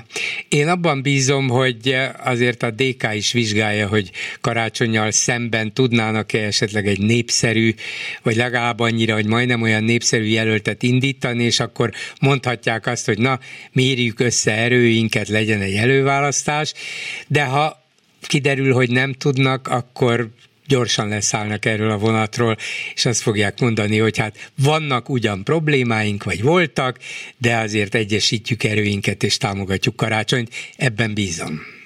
Hát én is csak ebben bizonyos, és ennek a veszélyre szerettem volna figyelmeztetni tulajdonképpen, hogy ezen, kéne gondolkozni elsősorban az ellenzék oldalon, és nem az a De kormánypártok. attól nem oldalon tart, hogy valamilyen mondva csinált jogi ürügyjel majd szépen leveszik kormány oldalról, mármint, hogy a kormány leveszi a, a karácsonyt erről a saktábláról, mondván, hogy hát mondjuk vádat nem, akarok idáig elmenni, még ki, ki se szeretném mondani tulajdonképpen. Gyanúsítjuk Karácsony Gergelyt ezzel és azzal, hogy nem rendeltetésszerűen használta fel ezeket az egyesületébe érkező pénzeket, és így tovább. Tehát lehet kellemetlenkedni, aztán majd két év múlva a bíróság megállapítja, hogy nem, nem ütközött törvénybe, de lehet, hogy jövő tavasszal, vagy késő tavasszal, amikor a választás lesz, Karácsony Gergely egy, egy szétszedett ember lesz ezen az oldalon. Ez biztos, hogy meg fog történni. A, a, a, a, a támadások is megvannak, meg a, a, a karaktergyilkos, minden, minden megvan ő ellene. A tarlós is bevetették, most már minden, minden bevetnek, de a legnagyobb veszély az, hogy ha, ha az ellenzék két jelöltet állít, Aha, az biztos, akkor van, az akkor igaz. van egy esélye a kormánypártnak, ha két jelöltet állít az ellen. Igen, Tarlósnak az ismételt megjelenése és nyilatkozatai, mintha azt jeleznék, hogy lehet, hogy arra jutottak, hogy nincs más jelöltjük, megint Tarlóst kéne előállítani? Mert különben... Az biztos, hogy a kormányról a legnépszerűbb, úgy, úgy lehet észre, hogy esetleg a felmeges választókat is meg tudnak nyerni, az csak a tarlós lehet, a többi, többi, többi, Lehet, mert feltűnően aktivizálódott ő, vagy aktivizálták őt. Jó. És, és, durv, és, durv, és durván, tehát a, a tarlósnak a, a szokásos kemény szövege mellett még durván személyeskedő, nem, tovább nem is mondanám, hogy milyen támadást indított, ami, ami igen, igen, igen. Jó, köszönöm igen. szépen. Köszönöm én köszönöm is, viszont hallásra. Háló, jó napot kívánok! Jó napot kívánok! A Kelem Völgyi Jaka Várpád üdvözlő önt és a hallgatóságot. Hát a Momentum ugye képviseli az a 5-8 ember, aki a elitjét képezi ennek a pártnak, a, a, egy töredékét annak a több száz magyar társadalom és, és politi, társadalom és gazdaságpolitikai elitnek, irányító agytrösztnek a részét, tehát töredékét, és csak azt tudom képzelni, hogy valami borzalmasan furcsa tanácsadói testület rej, rejtőzkedhet mögöttük, mert ez a olimpiának a, a, a lemondása és az azt követő éveknek a Momentum által gyakorolt politikája valahogy, valahogy ellenmondásos, valahogy nem, ér, nem érzem, hogy, hogy, hogy jó lenne. Mert azzal, hogy lemondták az olimpiát, úgymond megmentették, ez most a mai hír, Magyarország likviditását, és, és jól néznénk ki, hogyha most a olimpiával kapcsolatos rengeteg költség a nyakunkba szakadna. Másrészt viszont lehet, hogy az a rengeteg költség a nyakunkba szakadna, és ha megkapnánk a, a, a, a, EU-ból a, ugyanazokat a támogatásokat, mint a 27 tagország többi része megkapott, 20, mindegy, akár hány ország rész megkapott, akkor viszont, akkor viszont lehet, hogy abban a helyzetben lennénk anyagilag legalábbis, hogy ö, olimpia képesek lennénk, és hát azért az egy nem, egy nem egy megvetendő dolog, hogyha egy ország olimpiát rendez, a mai világa ráadásul egy olyan országként, amelyik erre nagyon erősen méltó, hisz ha a lakosság arányosan nézzük, akkor Magyarország szinte a, a, a, a földkerekség első egy-két-három sportnemzetek között van, és miért ne rendezhetne egy kis ország, Finnország is azt hiszem rendezett olimpiát, és akkor... Hát 52-ben az még nem é, volt egy olyan hát, óriási igen, esemény. Igen, de, de, de valójában ez a, ez a, ez a hogy is mondjam, annak a ö, ö, nagy világegyenlőségi Persze, a jegyében. van, ez akár lehetne is, és nem is mondom, nem is mondom hogy ez egy rossz dolog, sőt, tulajdonképpen egy fantasztikus siker Igen. volna, ha Magyarország megkapná, és képes volna megrendezni Igen. egy ilyet. Igen, de, csak hát az a kérdés, hogy... tulajdonképpen ott van, hogy, hogy a, a maga a Momentum ebbe a, ebbe a témába borzalmasan, hát nehezen besorolható, hogy tulajdonképpen mit is, mit is akar.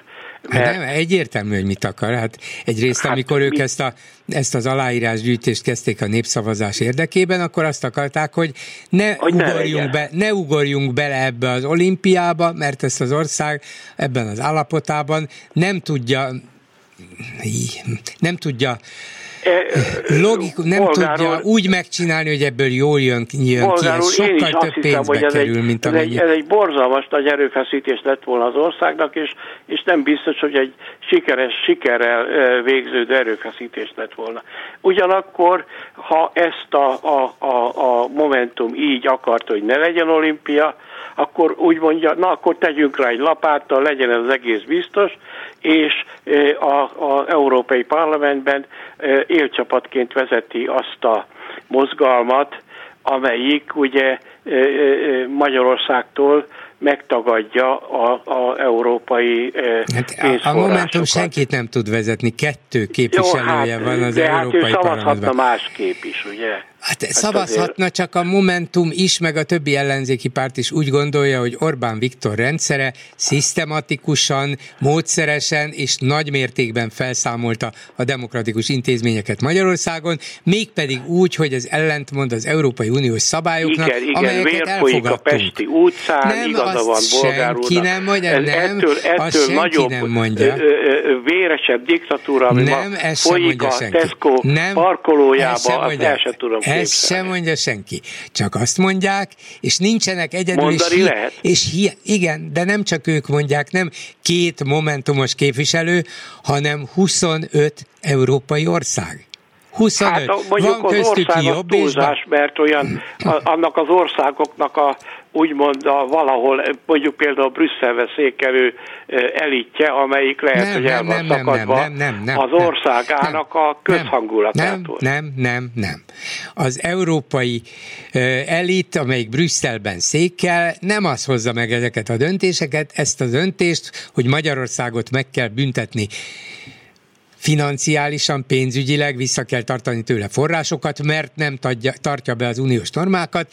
Ezeket az uniós tagállamok vezetői hozták meg. Tehát Vagyis az otthoni kormányok. A a, a, a belgiumi falvaknál megtartott népszavazás azt Nem mondja, hogy Magyarországot le kell hanem járatni. a jobb és baloldali kormányok, azok Igen. vezetői úgy ítélték meg sok-sok éves tapasztalat, politikai vita, húzavona, konfliktusok és egyebek után, hogy Magyarország tudatosan, a magyar kormány tudatosan veri szét a demokráciát. Miért folyik és a Pesti utcán? Nem, nem, nem, tudom, nem hogy ugyanaz. Ön, hogy nem kapásból nem. tudna mondani valamit, ami Magyarországon úgymond tökéletesen súlyosabban nyomasztja a népet, a lakosságot, mint mit tudom én például Belgiumban.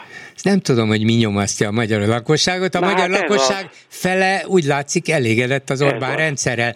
De ettől még azt is mondhatjuk, hogy az orosz lakosság meg elégedett a Putyin rendszerrel. Csak ettől még a Putyin rendszer egy véres, gyilkos háborút mondjuk, indított mondjuk, Ukrajna mondjuk, mondjuk ellen. Kívülről, akik nem vagyunk És ott, kilök ki a tizened, tizedik emeleti ablakból a rendszer ellenzőit és ellenfeleit. Jó, hát most nem, nem erről van szó, arról van szó, hogy Magyarországot tulajdonképpen miért nem e, e, tudják annak a sokszínű világnak a részeként tekinteni, legalábbis a 27 tagú Európain belül, hogy az egyik ilyen, a másik olyan, az egyik ilyen, az egyik LMBK túls, stb. stb. Tehát el nem tudom képzelni, hogy, hogy, hogy miért, miért kell Magyarországot minden, minden, minden ok nélkül ennyire Mert vannak fekete, uniós fekete normák, olyan normák, amelyeket mindenki elfogadott, amikor belépett, és például ilyen az emberi jogok tiszteletben tartása, Mondj, és az emberek egy közti... példát emberi jogok. Hát például a szexuális identitás megválasztása. Azt igen, nem mondja, az, hát azt nem mondja az Unió. Magának. Én tegnap három homoszexuális gyilkoltam meg itt nálunk nem, az nem, utcában. Nem, nem gyilkosságról van szó. A, gy- a gyilkosság az, az mindenkinek. Hát a, jó, hát a, ahhoz a nem kell homoszexuális. Nem, nem, nem, nem. Megmondom a különbséget. Azt senki nem követeli meg az Európai Unióban, hogy Magyarország hozzon olyan jogszabályt, hogy például a melegek házasságot köthessenek. Ezt nem mondják meg. Ezt Magyarország eldöntheti, ha nem, nem, de ne különböztessék meg hátrányosan a melegeket a nem melegekkel hát, szemben. Ha, ha, ha, ha úgy mondjuk történetesen lenne egy népszavazás, hogy a, a, a, a házasságban csak férfi és nő által nevelt gyermek létezhet, a gyermek mondjuk talán tudományosan megalapozott ö, ö, ö, ö, élet vitele vagy élet célja szempontjából, akkor egy ilyen törvényt miért ne lehetne meghozni? Ha például azért nem, mert, mert, a, mert a gyerekek más, jelentős része, nem, hogy gyereket egy jelentős része egy szülős családban él, mondjuk egy anya neveli Igen, őket, bármennyire hát, volt apjuk, vagy van apjuk, Igen. és mégis ott maradt ez egyedülálló anyára. Tehát nehéz egy olyan törvényt hozni, amit eleve lehetetlen betartani. Jó, hát az természetesen a kivételt meg lehet csinálni.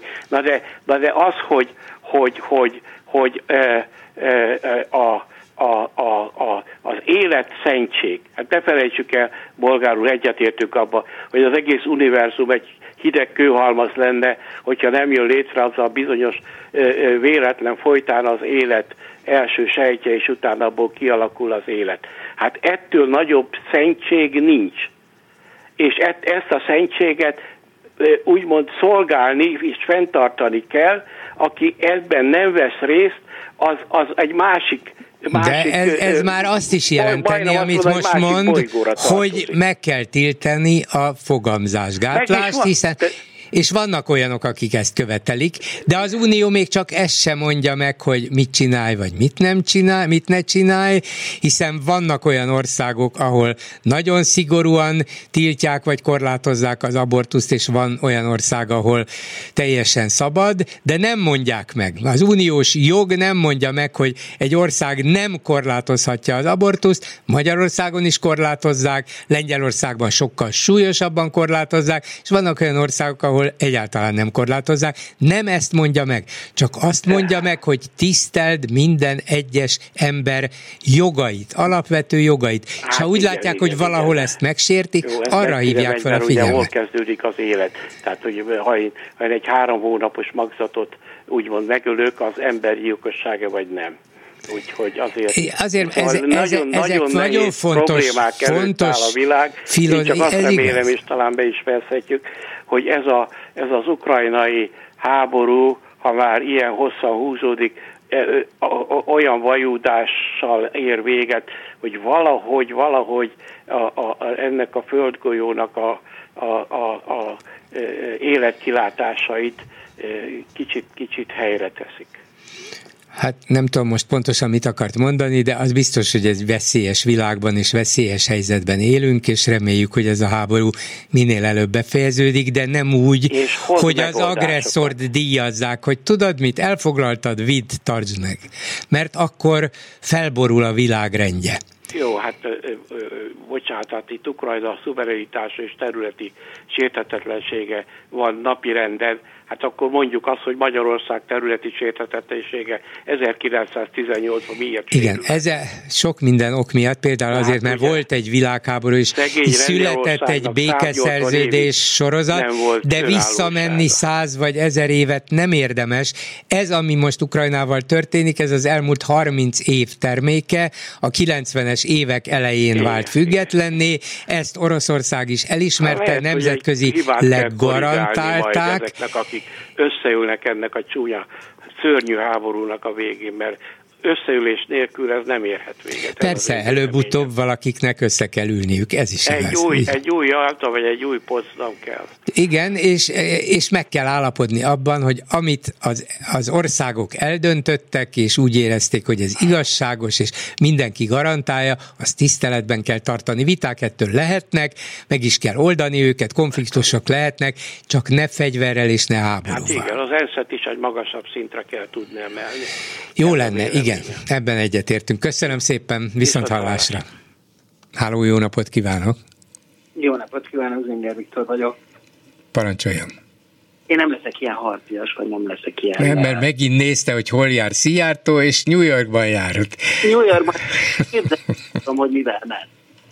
Hát eh, biztos, annyi, annyi repülőjárat van, hát biztos egy, egy ilyen diszkonti áratra vett jegyet tehát bérelte, tehát nyilván béreltek egy bízjetet. Na de a lényeg az, hogy azért telefonáltam, mert ma volt két hete, hogy beadtuk a Ryanairnek a panaszlevelet, illetve a kártérítési igényt, és egyelőre semmit nem reagáltak. Mert Úgy, nem engedték föl önt Rómában. A... Ja, igen. Milánóban, ugye, a, Milánóban. Vagy Milánóban a kerekesszékivel.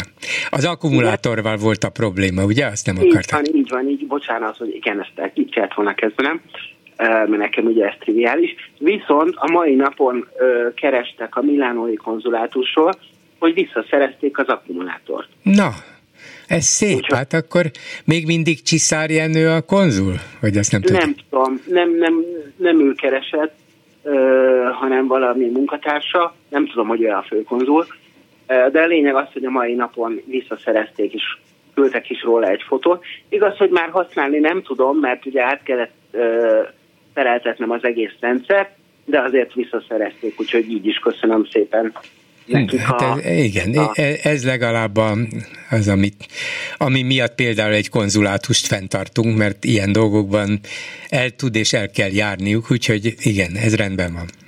Igen, úgyhogy én is úgy gondolom, és köszönöm is nekik, hogy ez sikerült. Nyilván kellett a, a média az is hozzá, mert különben nem tudták volna a nevemet, mert nyilván amikor telefonáltunk a konzulátusnak, akkor nem írják föl egyesével, hogy hogy kivel is mit beszélnek. Hát azért azt illik fölírni, nem? Hát nem olyan gyakran, vagy sokan hívják föl a konzulátust, hogy segítsenek ebben, segítsenek abban, hát a nevet csak felírják, nem?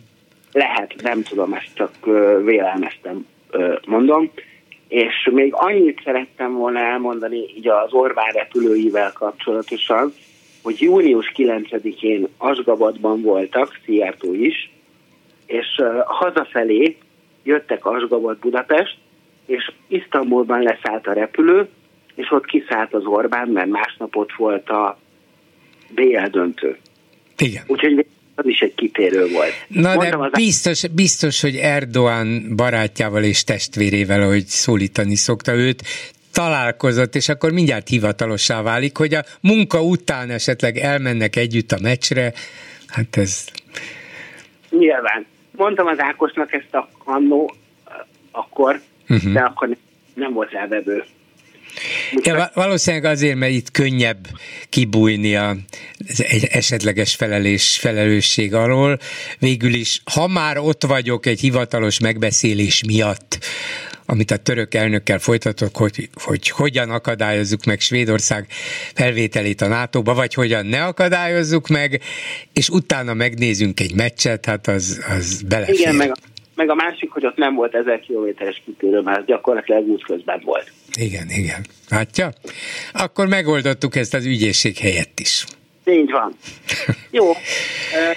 A Ryanair pedig válaszoljon az ön Nem tudom, hogy panaszára. mi van. Most a jogászok azt mondták, hogy holnap utána néznek, hogy mi a következő lépés. Akkor ezúttal, tudom, ezúttal is üzenjük a Ryanairnek, hogy tessék vigyázni a jó hírnévre. Így van. Köszönöm szépen, minden jót, viszont hallásra.